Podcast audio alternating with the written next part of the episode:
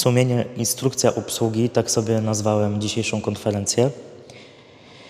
I y, jest to temat, który już niecałe dwa tygodnie temu, kiedy gdzieś tam się spotykaliśmy, a szczególnie tydzień temu też, już poruszał Wasze sumienia, Wasze serca. Jest to temat ważny, ale też temat, myślę, że trudny.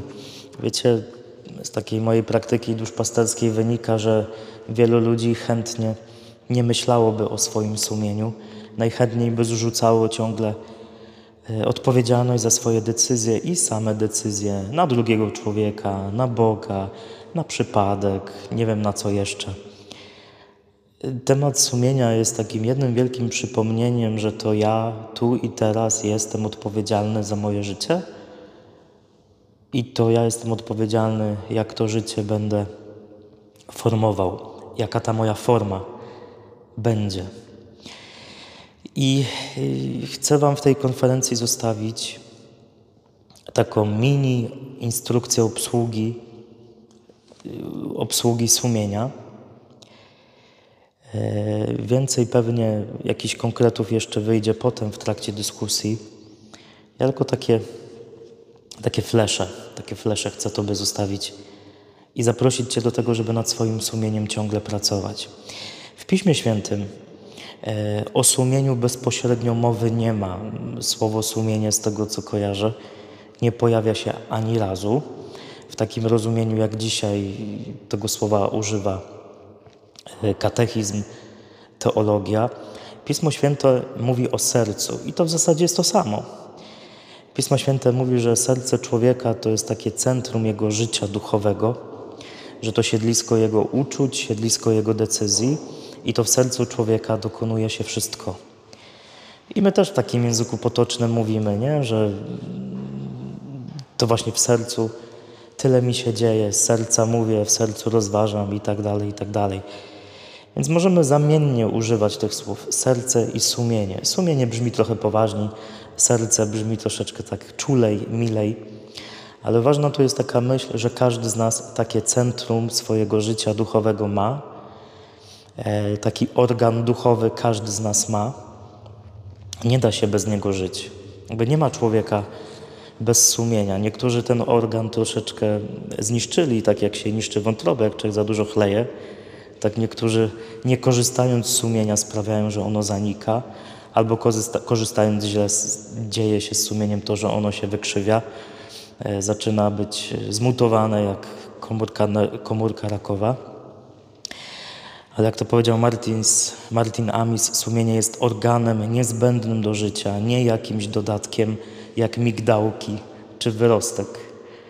Bez migdałków można żyć, bez wyrostka też można żyć, bez sumienia też niby można żyć, a może bardziej bez jego używania, ale sumienie każdy z nas ma. Tylko jak ono wygląda, to jest inna rzecz. I to w ogóle też jest zaproszenie w tej konferencji do tego, żebyś zadał sobie pytanie, zadała pytanie, jak Twoje sumienie wygląda, jaki jest stan Twojego sumienia.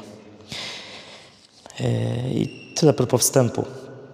Yy, pierwszy taki punkt w tej mojej konferencji, czym jest sumienie. Tutaj krótki rzut okiem do katechizmu Kościoła katolickiego. Mieliśmy to w pierwszym dniu w podręczniku, a ja przypomnę. W głębi sumienia człowiek odkrywa prawo, którego sam sobie nie nakłada, lecz któremu winien być posłuszny i którego głos wzywający go zawsze tam, gdzie potrzeba, do miłowania i czynienia dobra, a unikania zła, rozbrzmiewa w sercu nakazem. Człowiek bowiem ma w swym sercu wypisane przez Boga prawo. Sumienie jest najtajniejszym ośrodkiem i sanktuarium człowieka, gdzie przebywa on sam z Bogiem, którego głos w jego wnętrzu rozbrzmiewa. Bardzo poetyckie określenie sumienia, to tak trochę z tej poezji teologicznej na nasze. To powiem, że sumienie to jest coś, co się ciągle odkrywa, a więc wymaga troski, pracy, refleksji. E, ten organ potrzebuje się ciągle rozwijać, potrzebuje, żeby mu dostarczać, dostarczać dojrzałości no bo jeśli jest zaniedbywany, to po prostu usycha, to po prostu potem y, nie wiadomo, co z nim robić. Y, praca nad sumieniem to praca, to praca na całe życie. I to myślę, że jest coś, co może nas odróżniać, jak to czasem tak sobie żartujemy, od sekty. W sektach y, nie mówi się, nie myśli się o sumieniu. W sekcie nie ma miejsca, miejsca na sumienie. W kościele jest miejsce na sumienie, ponieważ Pan Bóg ciągle Cię zaprasza do tego, żebyś myślał, żebyś się zmagał, żebyś rozważał. Pan Bóg za Ciebie roboty nie wykona, ksiądz nie wykona. Sumienie rozwija się przez całe życie albo się zwija też przez całe życie. Niektórzy tak mają. E, dalej, sumienie to jest coś takiego w nas, co mówi, co powinienem w danej sytuacji zrobić, albo czego nie zrobić, albo przynajmniej daje mi pewną intuicję, w którą stronę pójść, bo w życiu nie ma gotowych odpowiedzi. Chciałoby się czasem zapytać jakiegoś guru, żeby dał odpowiedź konkretną, co ja mam w tej sytuacji zrobić. A skąd ja mam wiedzieć? Jak czasem przychodzicie, przychodzą ludzie na rozmowę, spowiedź i pada to sakramentalne pytanie, co ja mam księże robić, to ja lubię mówić, nie mam pojęcia. A to dziękuję, do widzenia. Ja myślę, że to jest pytanie, które musimy sobie sami zadawać. Co ja mam zrobić i robić? Popełnię błąd, to będę korygował, ale sumienie to jest przestrzeń, w której zderzam się z pytaniami. Nie ma gotowych odpowiedzi. Nie ma gotowych odpowiedzi na wszystkie wydarzenia w życiu. E, I, I, kolejna rzecz w tym punkcie katechizmu. Ta przestrzeń w nas jest bardzo delikatna, więc ona też wymaga delikatności. Z dnia na dzień nie, nie da się być człowiekiem dojrzałego sumienia. Sumienie dojrzała w nas bardzo powolutku. Ono potrzebuje troski. E, nie można od siebie wymagać może, znaczy może na pewno, tego, że będę od razu z dnia na dzień jakoś niesamowicie dojrzały, bo dzisiaj na przykład odkrywam, że żyję głupio, że złe decyzje podjąłem, no to ja już jutro będę zajebiście dojrzały. Moje sumienie będzie tak napompowane jak Mariusz Pudzianowski. A to się tak nie da. Sumienie potrzebuje czasu. Ono potrzebuje troski. Jest taka bardzo delikatna część w nas. I tutaj też ważna rzecz, o której jakby się zapomina, bo o tym się łatwo nie mówi, że człowiek ma obowiązek być posłuszny swojemu sumieniu, sumieniu, sumieniowi, sumieniu, sumieniu, posłuszny sumieniu, e, pracować nad nim, ale ma prawo go słuchać, nawet jeśli bywa błędne. I tutaj fragment znowu z katechizmu. Człowiek powinien być zawsze posłuszny pewnemu sądowi swojego sumienia. Gdyby dobrowolnie działał przeciw takiemu sumieniu, potępiałby sam siebie. Zdarza się jednak, że sumienie znajduje się w ignorancji i wydaje błędne sądy o czynach, które mają być dokonane lub już zostały dokonane. Tutaj ważna myśl: mam prawo słuchać swojego serca, e, ale tutaj gwiazdka jeśli nad nim pracuje. To nie chodzi o to, że rób ta, co chce ta, nie? Że nic ze sobą w życiu nie robię, no to idę totalnie za wszystkimi swoimi poruszeniami, zachciankami, potrzebami. No mam prawo słuchać swojego serca. No pewnie, że masz, łośku, ale masz obowiązek pracować nad tym sumieniem, bo może dzisiaj twoje sumienie, twoje serce jest sflaczałe, może jest chore, może jest powykrzywiane, może jest po prostu niedojrzałe, jest dziecinne pracuj nad nim, ale masz prawo go słuchać. Nawet jeśli e, słucham sumienia i podejmuję złe decyzje. Bo na przykład w tym momencie nie wiem, że coś jest lepsze, nie jestem przekonany do czegoś. Mam prawo pójść za własnym sumieniem. E, o tym też pisał święty Paweł w liście do Rzymian, kiedy powiedział, że wszystko bowiem, co czyni się niezgodnie z przekonaniem, łamane na sumieniem, jest grzechem. Albo jak to na wykładach powiedział kiedyś w seminarium jeden ksiądz, grzeszysz, jeśli nie postępujesz w zgodzie ze sobą. Grzeszysz, jeśli nie postępujesz w zgodzie ze sobą. Masz prawo do własnych decyzji. Nie wiem, czy kiedyś to słyszeliście na ambonie. Znaczy ode mnie może tak, może nie tak wprost jak teraz Ale to jest przecudowna rzecz. I o tym uczy katechizm, o tym uczy Kościół, o tym uczy teologia, że mam prawo słuchać swojego sumienia, bo gwałcenie swojego sumienia jest grzechem. Nawet jeśli moje sumienie dzisiaj nie jest w pełni dojrzałe i pewnych rzeczy nie ogarnia, mam prawo słuchać siebie. Ale gwiazdka, mam prawo też korygować i pracować nad własnym sumieniem. I tu fragment niejakiego jezuity Macieja Tomaszewskiego, który pisze tak. W liście do Rzymian święty Paweł pisał: Wszystko bowiem, co czyni się niezgodnie z przekonaniem, jest grzechem. Niezgodnie z przekonaniem, czyli wbrew własnemu sumieniu. Oczywiście, gdy święty Paweł mówi o przekonaniu, nie chodzi mu o kaprysy ani fantazje, ale o ocenę sytuacji przez kogoś, kto faktycznie szuka prawdy, rozeznaje i nazywa po imieniu, co jest dobre, a co złe. Jesteśmy więc zobowiązani do wsłuchiwania się w głos własnego sumienia, w którym Bóg zawsze mówi, jak powinniśmy postępować. I uwaga teraz, może być tak, że niestety ktoś zbłądzi, ponieważ nie umie jeszcze dobrze rozpoznać głosu Boga, ale nawet wtedy powinien iść za głosem własnego sumienia. Tak głosił chociażby święty Tomasz z Akwinu jeden z największych gigaczadów teologii Kościoła, jaki kiedykolwiek istniał. I kochani, dlaczego o tym mówię? To teraz nie chodzi o to, nie, że rób ta co chce, ta okej, okay, ja dzisiaj jestem przekonany w sumieniu, że mogę się seksić z każdym wszędzie i na każdym metrze kwadratowym i jestem o tym przekonany. I nie do tego zapraszam, tylko zapraszam do tego, żebyś po pierwsze nie gwałcił siebie i nad sobą pracował. Że jeśli czasem może chodzi o to, żeby się przyznać, że ja dzisiaj w życiu nie potrafię inaczej, grzeszę, jest mi z tym źle, ale nie umiem inaczej, to może jest tak, że w tym grzechu musisz jeszcze dojrzeć, że musisz się potaplać w tym gnoju, żeby w końcu na nim pieczarki urosły. To tak, wiecie, nie? Na przykład, że na kupie konia pieczarki rosną, nie? Wiecie? To mówiłem chyba ostatnio na spotkaniu no to może, może muszę trochę jeszcze tam poleżeć, żeby coś we mnie dojrzało, ale nie chcę leżeć całe życie. Kiedyś miałem taki etap w życiu, że sobie nie radziłem z czymś e, bardzo mocno i, i, i miałem takie, taką wręcz już nerwicę wewnętrzną. No, nie, nie umiem sobie odpuścić pewnych rzeczy. I, I, wtedy jeden z mądrych księży mi powiedział, że Krzychu, no może przyznaj, żeby to był punkt wyjścia dla ciebie, że teraz nie potrafisz inaczej. Chciałbyś, ale nie potrafisz. Że może to, jak teraz żyjesz, to według Ciebie, według Twojego sumienia jest najlepsze, co możesz robić. No to to rób, ale też pracuj nad sobą. Co to znaczy pracować nad sumieniem, to za chwilę. Ale chcę, żebyście sobie mocno to wbili do głowy. Kościół Bóg nie zaprasza Was do sekciarstwa.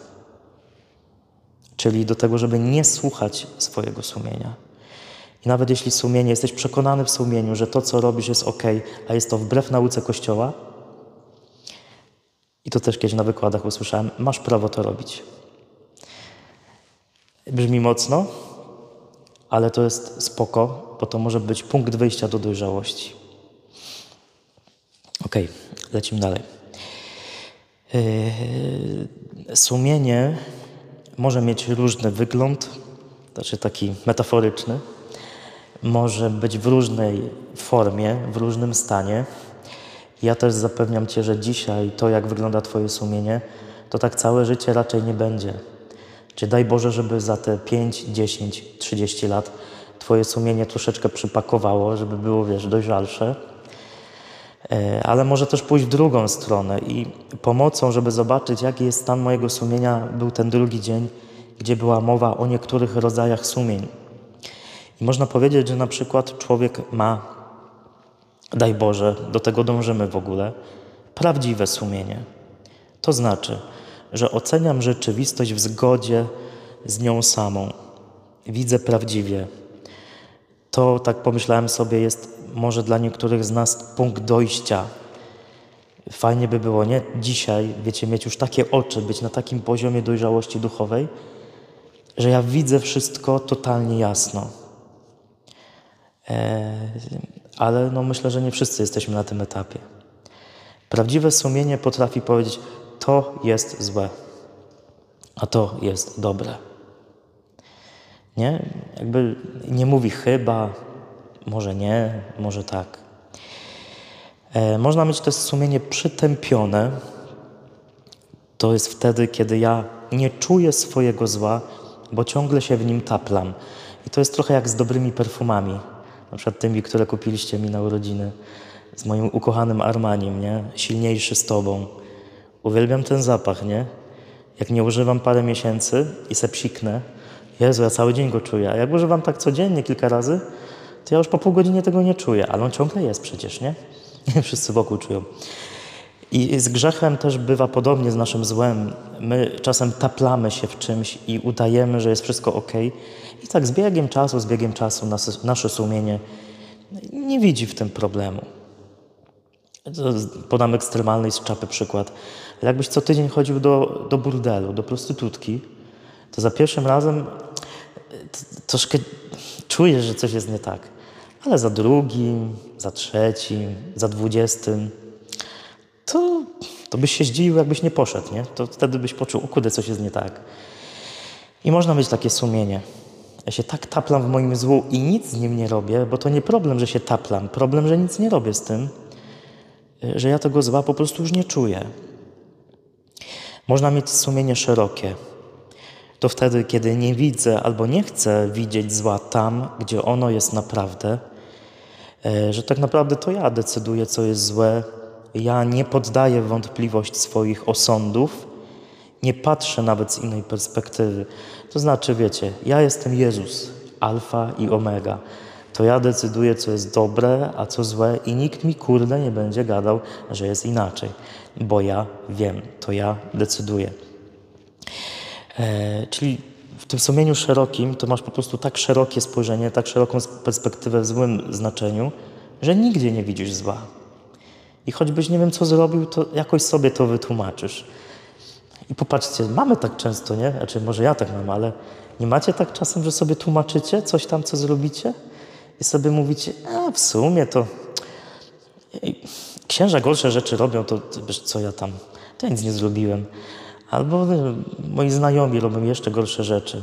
Albo w sumie nic się nie stało, komu ja robię krzywdę. Coś takiego. E, można mieć też sumienie wąskie, tudzież skrupulanckie, które jest po prostu drugą stroną bieguna. To jest wtedy, kiedy ja wszędzie widzę zło.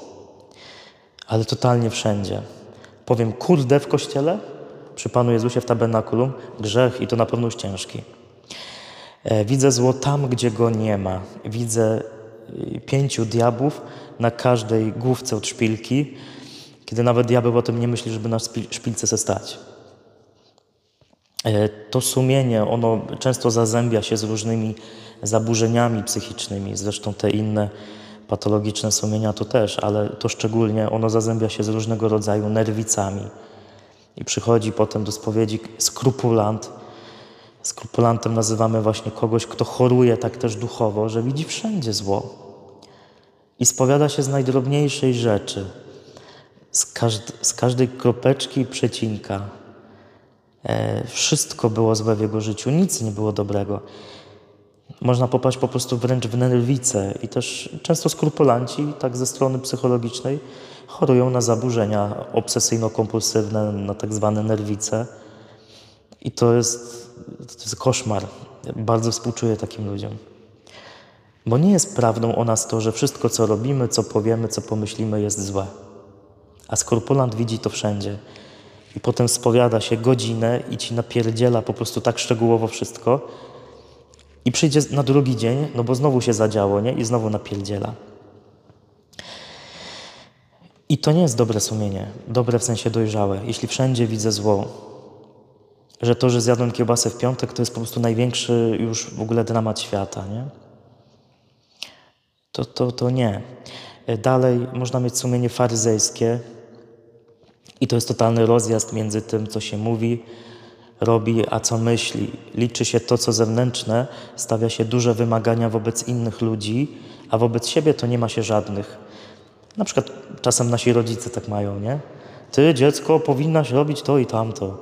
Albo księża na ambonie. Walą, nie, tym, co się powinno albo nie powinno, a sam to po prostu nawet palcem nie ruszy tych ciężarów, no bo on, on nie musi. To jest faryzeizm. To jest sumienie faryzejskie. Kiedy wytykam innym błędy i widzę gnój sąsiada, a nie widzę, że u mnie to tego jeszcze jest więcej. Duże wymagania wobec innych i żadne wobec siebie. No i ostatecznie można mieć sumienie fałszywe, i to jest już jakieś takie totalne pomieszanie z poplątaniem, kiedy zło nazywam dobrem, a dobro nazywam złem. Czyli na przykład mówię, że mordowanie dzieci jest dobre. Jakby już teraz nie mówię o różnych okolicznościach, nie? że nie wiem, tutaj dygresja, że kiedy ratujesz matkę i w wyniku ratowania y, dokonuje się aborcja, to to nie jest złe jako takie samo w sobie, bo ratujesz życie matki. Ale jeśli będziesz mówić, że aborcja sama w sobie jest w sumie fajna, jest super, jest spoko, w ogóle dajemy każdemu bon podarunkowy na aborcję gratis, no to coś jest nie tak z tobą, nie? A kiedy dobro nazywam złem, na przykład kiedy mówię, że związek mężczyzny i kobiety to jest patologia, no to jest fałsz. Nie? To takie przykłady bardzo wyświechtane i takie bardzo ogólne, e, ale to jest niedojrzałość. Nazywanie dobra złem i zła dobrem. Morduje Żydów, bo to jest dobre. To na przykład Hitler by mógł powiedzieć, proszę, robię dobrze. Przecież to jest zakała rzeczywistości, trzeba ich wymordować, nie? To jest fałszywe sumienie. I to nie, że tak człowiek sobie tak wmawia, tylko on jest przekonany o tym. Właśnie te rodzaje sumienia, o które tutaj poruszyłem, to jest coś, co my, do czego my jesteśmy bardzo przyklejeni. My, my tak myślimy, tak czujemy.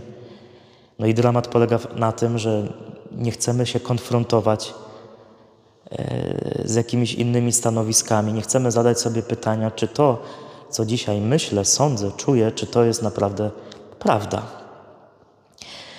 I teraz przechodzimy do konkretów nad kształtowaniem sumienia. No to jeden powiedziałem przed chwilą. Zadawaj sobie pytania. Czy to, że dzisiaj sądzisz tak, a nie inaczej, e, czy to naprawdę jest prawda? Czy dopuszczasz do siebie pewne wątpliwości? Czy jesteś otwarta, otwarty, żeby konfrontować swoje przekonania? Czy jesteś jak taka kobyła, klapki na oczach i sru do przodu? Nie? Y, sumienie kształtujemy też po prostu, uwaga, żyjąc. Życie kształtuje sumienie. To wszystko, co się w Twoim życiu dzieje, wszyściutko, jeśli chcesz wykorzystać, możesz wykorzystać na swoje dobro, bo to w jakiś sposób Cię kształtuje. Każdy Twój błąd, każda zła decyzja, każda dobra decyzja, każdy tak zwany przypadek, spotkany człowiek, usłyszane słowo, wszystko może być czymś, w czym się będziesz przeglądać i się formować. E, jeśli chcę formować sumienie, kształtować, to chodzi o to, żebym od siebie wymagał. Boże, jaki to jest dramat, jak człowiek, już nieważne czy wierzący, czy niewierzący, gdzieś wpada w taki punkt życia, że sobie mówi: Ja już nic nie muszę, nie muszę nad sobą pracować. Nie? Jakby no, chodzący Adonis chodząca doskonałość. Po prostu Budda, nie? Przed telewizorem. Ogląda 24 na do BTVN albo TVP, albo inne. Siedząca Budda, on już nic nie musi wymagać od siebie. Nawet gdyby inni od ciebie nie wymagali, jak powiedział chyba Jan Paweł II, nie? Wymagaj od siebie, nie bądź, nie bądź pierdołą, która jest przekonana o swojej doskonałości, bo jak człowiek myśli, że jest doskonały, to już przegrał. To jest koniec to już wtedy nie ma pracy nad sumieniem. Stawiać sobie ciągle pytania, że nawet jeśli dzisiaj robię coś w stu procentach przekonany o swojej słuszności i mam do tego prawo, mówiłem o tym przed chwilą, nie? To też sobie zostawiam gdzieś taki nawias ze znakiem zapytania, że mogę o tym jeszcze pomyśleć, że może dopiero za rok sobie postawię pytanie, czy to rzeczywiście było ok. Nie? I może w niektórych przypadkach dopiero za rok będę w stanie sobie pewne pytania e, zadać. Stawiać sobie ciągle pytania i korygować, negować, negować to, co mówi Kościół, to, co ci mówi ksiądz, to, co ci mówi matka, co ci mówi chłopak, ale nie negować dla samego negowania, nie, że to jest dochodzącym znakiem nie. I ja powiem Martynie, Martyna lubię Cię, a Ty powiesz nie, to nieprawda. Albo powiem Wam, dbajcie o relację z Jezusem, a Ty ciągle nie, bo nie. Nie, chodzi mi o to, żebyście się nie bali myśleć. Negować. E, sumienie kształtuje słuchanie. Czyli taka przestrzeń we mnie, że ja jestem w stanie przyjąć jakiś sygnał z zewnątrz. Jeśli jestem człowiekiem wierzącym, to na przykład jestem w stanie słuchać Boga, który mówi mi właśnie gdzieś tam, w tej najbardziej delikatnej sferze mnie i czasem powie mi, choćby przez medytację słowa, no Krzychu, słuchaj, jest sprawa, bo to wymaga korekty, nie? Ja mogę, ja mogę udawać, nie, to tam coś mi się przesłyszało. Netflix chodzi w tle. Pytanie, czy chcę być człowiekiem, który potrafi słuchać, który chce słuchać. Który chce słuchać. E, I myślę, że sumienie też kształtuje po prostu podejmowanie decyzji. Bo też niektórzy padają taką pułapkę, że ja to muszę być najpierw idealny we wszystkim i wtedy podejmę decyzję. Nie, podejmuj decyzje zgodne ze swoim sumieniem i patrz, co one ci przynoszą. Nawet jeśli popełnisz błędną decyzję, ale będziesz uważny na skutki, to będziesz mógł coś z tym zrobić. Niektórzy tak żyją w ogóle głupio, nie? Po prostu robią, a nie myślą. Nie? Podejmują decyzje i w ogóle nawet nie patrzą, co, co, co się dzieje w związku z tym. Nie bój się tego, że podejmiesz złe decyzje. Uwaga, podejmiesz wiele złych decyzji, ale dzięki temu Twoje sumienie też się będzie mogło rozwinąć. Jeśli dzisiaj y, młoda dziewczyna podejmuje decyzję i to jest w zgodzie z nią i ona inaczej nie potrafi, że chce y, podjąć się aborcji, ma do tego prawo. Nie? Ale może dopiero za rok zobaczy, jak niewłaściwa to była decyzja. I to, to, to mi się zdarza słyszeć w konfesjonale, nie? Boże, ile dramatu potem te kobiety widzą, jak dopiero z perspektywy czasu, że to było tak głupie, tak niepotrzebne, no wtedy inaczej nie umiały, ale taką decyzję podjęły. Czasem stare babcie przychodzą, osiemdziesięcioletnie i na każdej spowiedzi co dwa tygodnie się spowiadają, zabiłam swoje dziecko 50 lat temu. Grzech dawno odpuszczony, a w niej to dalej siedzi, nie? No ale też tego nie przerobiła, bo ciągle do tego wraca. Kochani, podejmować decyzje i się na nich uczyć. W tym trzecim dniu, czy tym czwartym, e, było też, nasza uwaga była zwrócona na to, że ważna jest taka uważność wobec danej sytuacji. To znaczy, ja się mam wsłuchiwać w to, co się dzieje tu i teraz. E, że nie mam tak ciągle zapierdzielać, uciekać od wszystkiego, od siebie, od, od, od ludzi, od danej sytuacji, tylko czasem się zatrzymać i zadać sobie pytanie, co ja chcę, co ja mogę w tej sytuacji zrobić. Nie uciekać, nie oczekiwać, że jakoś to będzie, że samo się rozwiąże. Ewentualnie biegunka może ci sama przejdzie.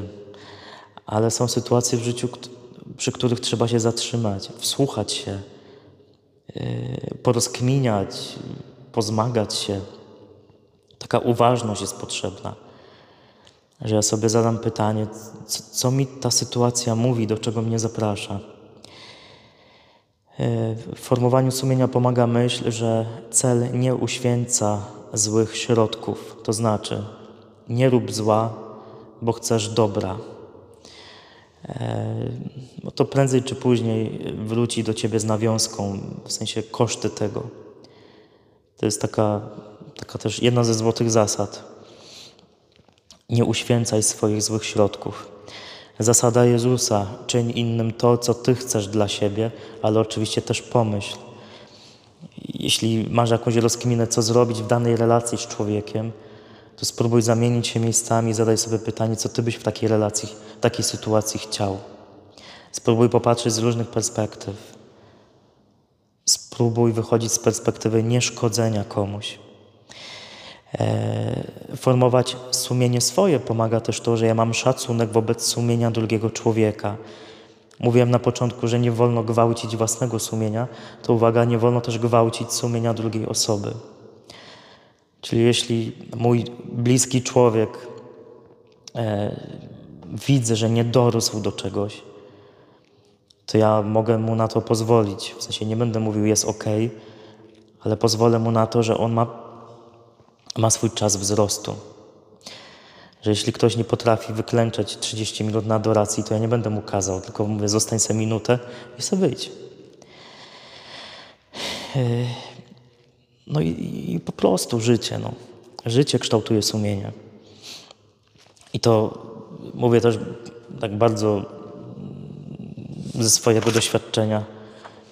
Jak popatrzę na siebie sprzed 10 lat, mnóstwo się wydarzyło, mnóstwo złych, trudnych, dziwnych rzeczy, ale dzisiaj one mi pomagają bardziej przyjaźnić się ze swoim sumieniem i też z Bogiem.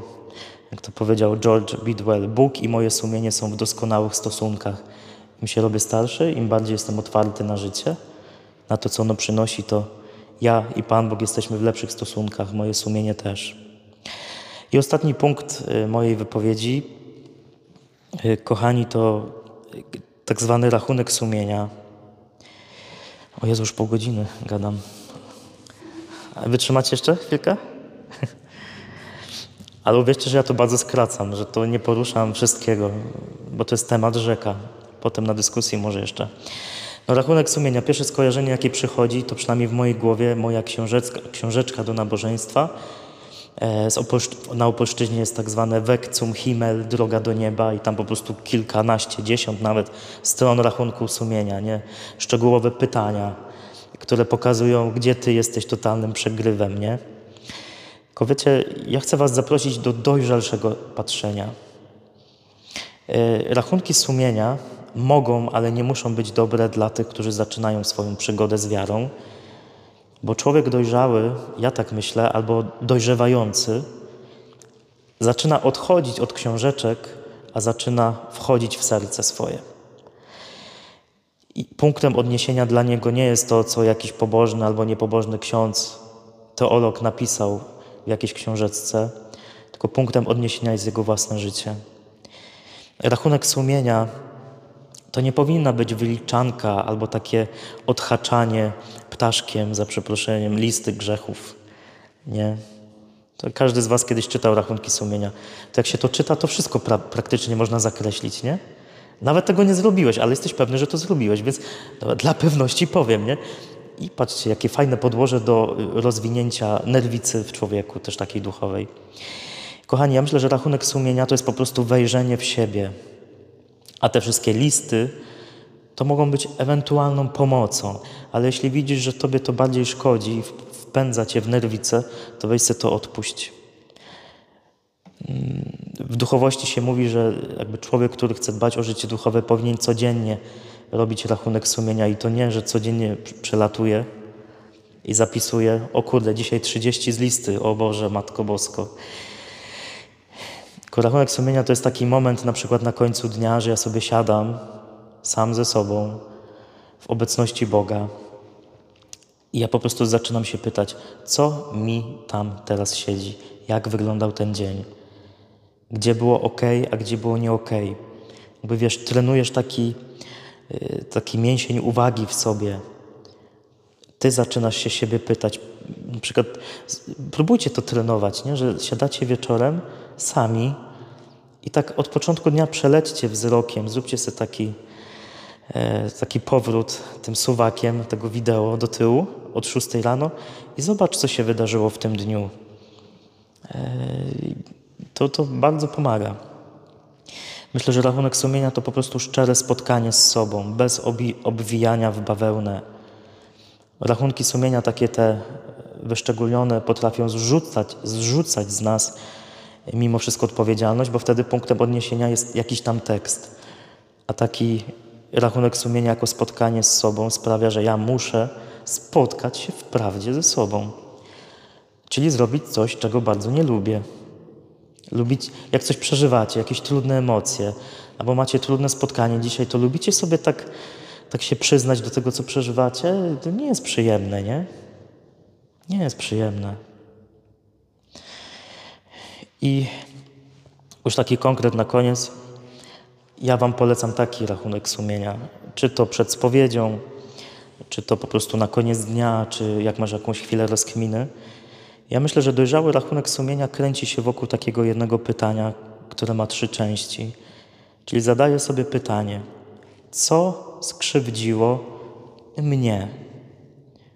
Czyli co od ostatniej spowiedzi, co dzisiaj zrobiło mi krzywdę, gdzie ja sobie zrobiłem krzywdę?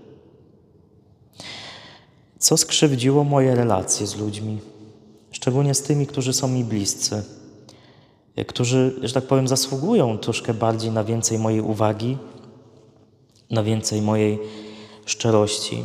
Co skrzywdziło moje relacje? Jak to się stało? No i w końcu, co skrzywdziło moje życie duchowe, czyli moją relację z Bogiem.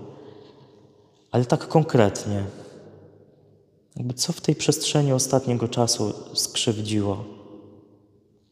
To znaczy wprowadziło we mnie jakiś nieporządek i zrobiło mi po prostu kuku. Jesteście, kochani, jesteśmy, bo ja też, zaproszeni do tego, żeby rozwijać w sobie prawdziwe sumienie. I zakończę taką myślą Wiktora Frankla. Książka Bóg ukryty w poszukiwaniu ostatecznego sensu. Polecam, to jest jedna wielka książka o, o sumieniu, o sensie. Napisał człowiek, który przeżył obóz koncentracyjny, który nie miał prawa widzieć sensu, który miał prawo zniszczyć własne sumienie, jak zobaczył to całe badziewie. Powiedział coś takiego.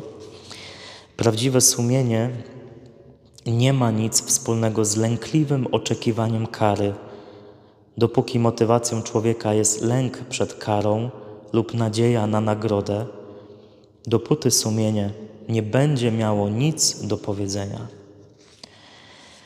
Takiego sumienia Wam życzę. Takiego życia Wam życzę, że nie oscylujecie między karą a nagrodą, bo to jest dziecinne, tylko, tylko oscylujecie wokół pytania, jak dziś żyję, jak chcę żyć i czy żyję prawdziwie. Amen.